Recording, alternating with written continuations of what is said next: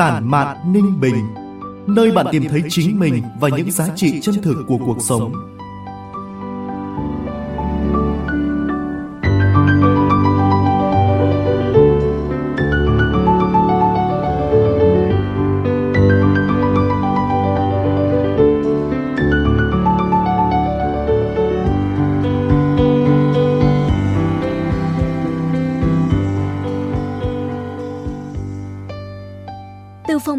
Báo Ninh Bình. Chào mừng quý vị và các bạn đến với chuyên mục podcast Tản mạn Ninh Bình của báo Ninh Bình điện tử, phát sóng vào 9 giờ sáng ngày thứ bảy hàng tuần tại địa chỉ website báo ninh bình.org.vn, các nền tảng số Spotify, Apple Podcast, Google Podcast, kênh YouTube và trang fanpage Facebook của báo Ninh Bình. Tôi là Thu Thảo và sẽ đồng hành cùng quý vị và các bạn.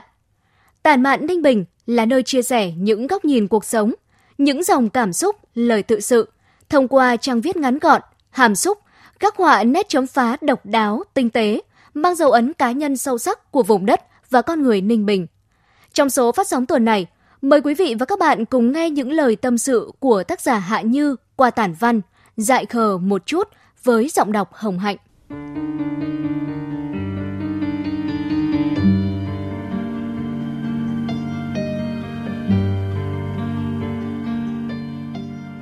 Chị xinh đẹp và giỏi giang, ai cũng thừa nhận điều ấy.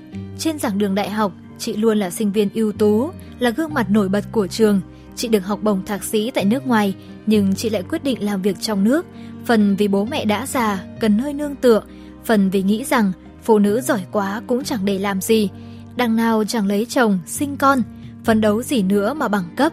Nhưng cuộc sống không diễn ra như chị muốn. Về làm việc ở một cơ quan khoa học, chị trở thành tâm điểm bàn tán của cả cái viện lâu nay vẫn xám xịt với toàn các ông đầu to mắt cận. Sếp phát hiện ra năng lực của chị, giao việc cho chị, chị hoàn thành tốt, ông cất nhắc chị. Thế là chị trở thành cái bung sung để đám đàn ông bàn tán. Họ kháo chị là bồ của ông giám đốc già, khiến bà vợ ông ghen lồng ghen lộn. Chị dứt áo ra đi khỏi cái viện khoa học, thừa chất xám mà thiếu văn hóa ấy. Chị đi làm báo, và ở đây, sắc đẹp và trí thông minh của chị có cơ hội phát triển. Các bài viết sắc sảo của chị khiến các đồng nghiệp lúc đầu tưởng cô này chỉ là bình hoa di động, phải thừa nhận và vị nể. Chị bị đám phụ nữ ghen ghét, còn đám đàn ông thì ngưỡng mộ. Anh nào cũng nghĩ mình là đối tượng xứng đáng nhất để kết đôi với chị. Khi vỡ lẽ ra, chị chẳng mê anh nào trong số đó, họ lại quay ra nói xấu chị. Chịu không nổi, chị lại ra đi. Chị chọn một trường đại học để giảng dạy, môi trường sư phạm có vẻ như thuần chất hơn. Chị vỡ lẽ ra một điều. Chị xinh đẹp, anh nào cũng muốn. Chị thông minh, anh nào cũng sợ. Chị kiều hãnh, anh nào cũng nói xấu. Chị cố gắng sống thu mình, rồi lấy chồng, sinh con. Cuộc sống trở nên tương đối bình ổn, giống như chị mong muốn. Dạy đại học bắt buộc phải có bằng cấp. Chị chật lưỡi. Thôi, ở bầu thì tròn, ở ống thì dài, muốn dạy học thì phải học thôi. Chị lại miệt mài 2 năm cao học, 3 năm nghiên cứu sinh. Khi đứa con trai được 6 tuổi thì chị có được bằng tiến sĩ và cũng là lúc chị đau khổ vỡ lẽ ra, chồng chị không cảm thấy thoải mái với học vị đó. Chẳng người đàn ông nào lại muốn kém vợ, họ lặng lẽ chia tay. Chị nuôi con một mình, ngày ngày đi dạy, nỗi đau nguôi đi, cuộc sống dần rồi cũng đi vào nền nếp. Khi chị bước vào độ tuổi 40 thì cũng là lúc ông trưởng khoa về hưu. Ông phó lên thay và cái ghế của ông bị bỏ trống. Chị là một trong ba giảng viên có khả năng được đôn lên làm phó khoa, cái chức mà thực ra chị cũng chẳng mang. Hai nhân vật đàn ông chạy giáo giết và đều được ông trưởng mới hứa hẹn. Chị không chạy, nhưng oái oăm là ông hiệu trưởng, một nhân vật trẻ trung và cấp tiến, lại muốn bổ nhiệm chị. Ông trưởng khoa cũng chỉ còn đôi ba năm nữa là về hưu, và ông hiệu trưởng nhìn thấy ở chị một vị trưởng khoa mới, có năng lực thực sự và tâm huyết với công việc. Thấy cơ hội có thể bị tuột khỏi tầm tay, hai nhân vật kia mở chiến dịch nói xấu chị. Nào là chị lăng nhăng tới mức chồng phải bỏ nhà ra đi, nào là chị là bồ của ông hiệu trưởng nên mới được ông này yêu ái. Lòng tự trọng của chị bị tổn thương. Chị trình bày thật với ông hiệu trưởng là chị không hề có ham muốn trở thành lãnh đạo. Ông hiệu trưởng nói, chị là người phụ nữ thông minh và có năng lực, tôi muốn tạo mọi điều kiện để chị cống hiến. Chị cảm ơn. Đàn bà thông minh thì không nên làm lãnh đạo anh ạ. Tôi nghĩ thế. Và nước mắt chị tuôn rơi, liên tiếp những đêm không ngủ, những chăn trở, rồi chị mới tìm lại niềm vui cho cuộc sống từ đứa con, từ những thú vui nghe nhạc và đọc sách của riêng mình. Khoảng trời đó, chị không phải bon chen với những cay nghiệt của cuộc sống, không phải chán trường với những thị phi từ đâu mang lại.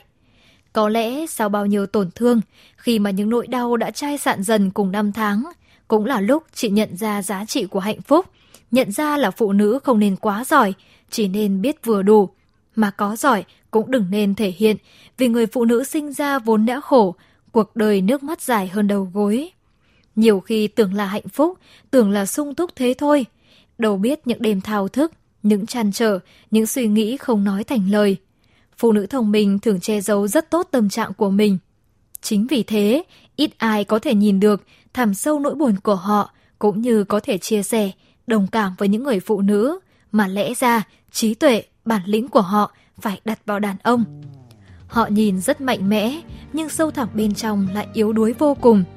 Ai cũng thế thôi, cần lắm một bờ vai để nương tựa, cần lắm những khoảnh khắc rúc đầu vào lòng ai đó, cầm bàn tay ai đó để luyên thuyền những chuyện không đầu, không cuối, rồi cà phê, nghe nhạc.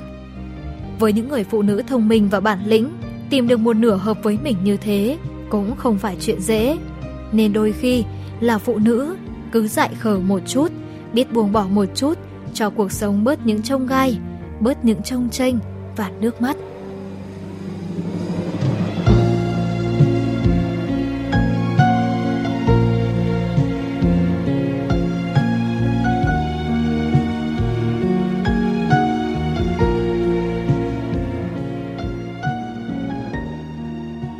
Trình tuần này đến đây là kết thúc.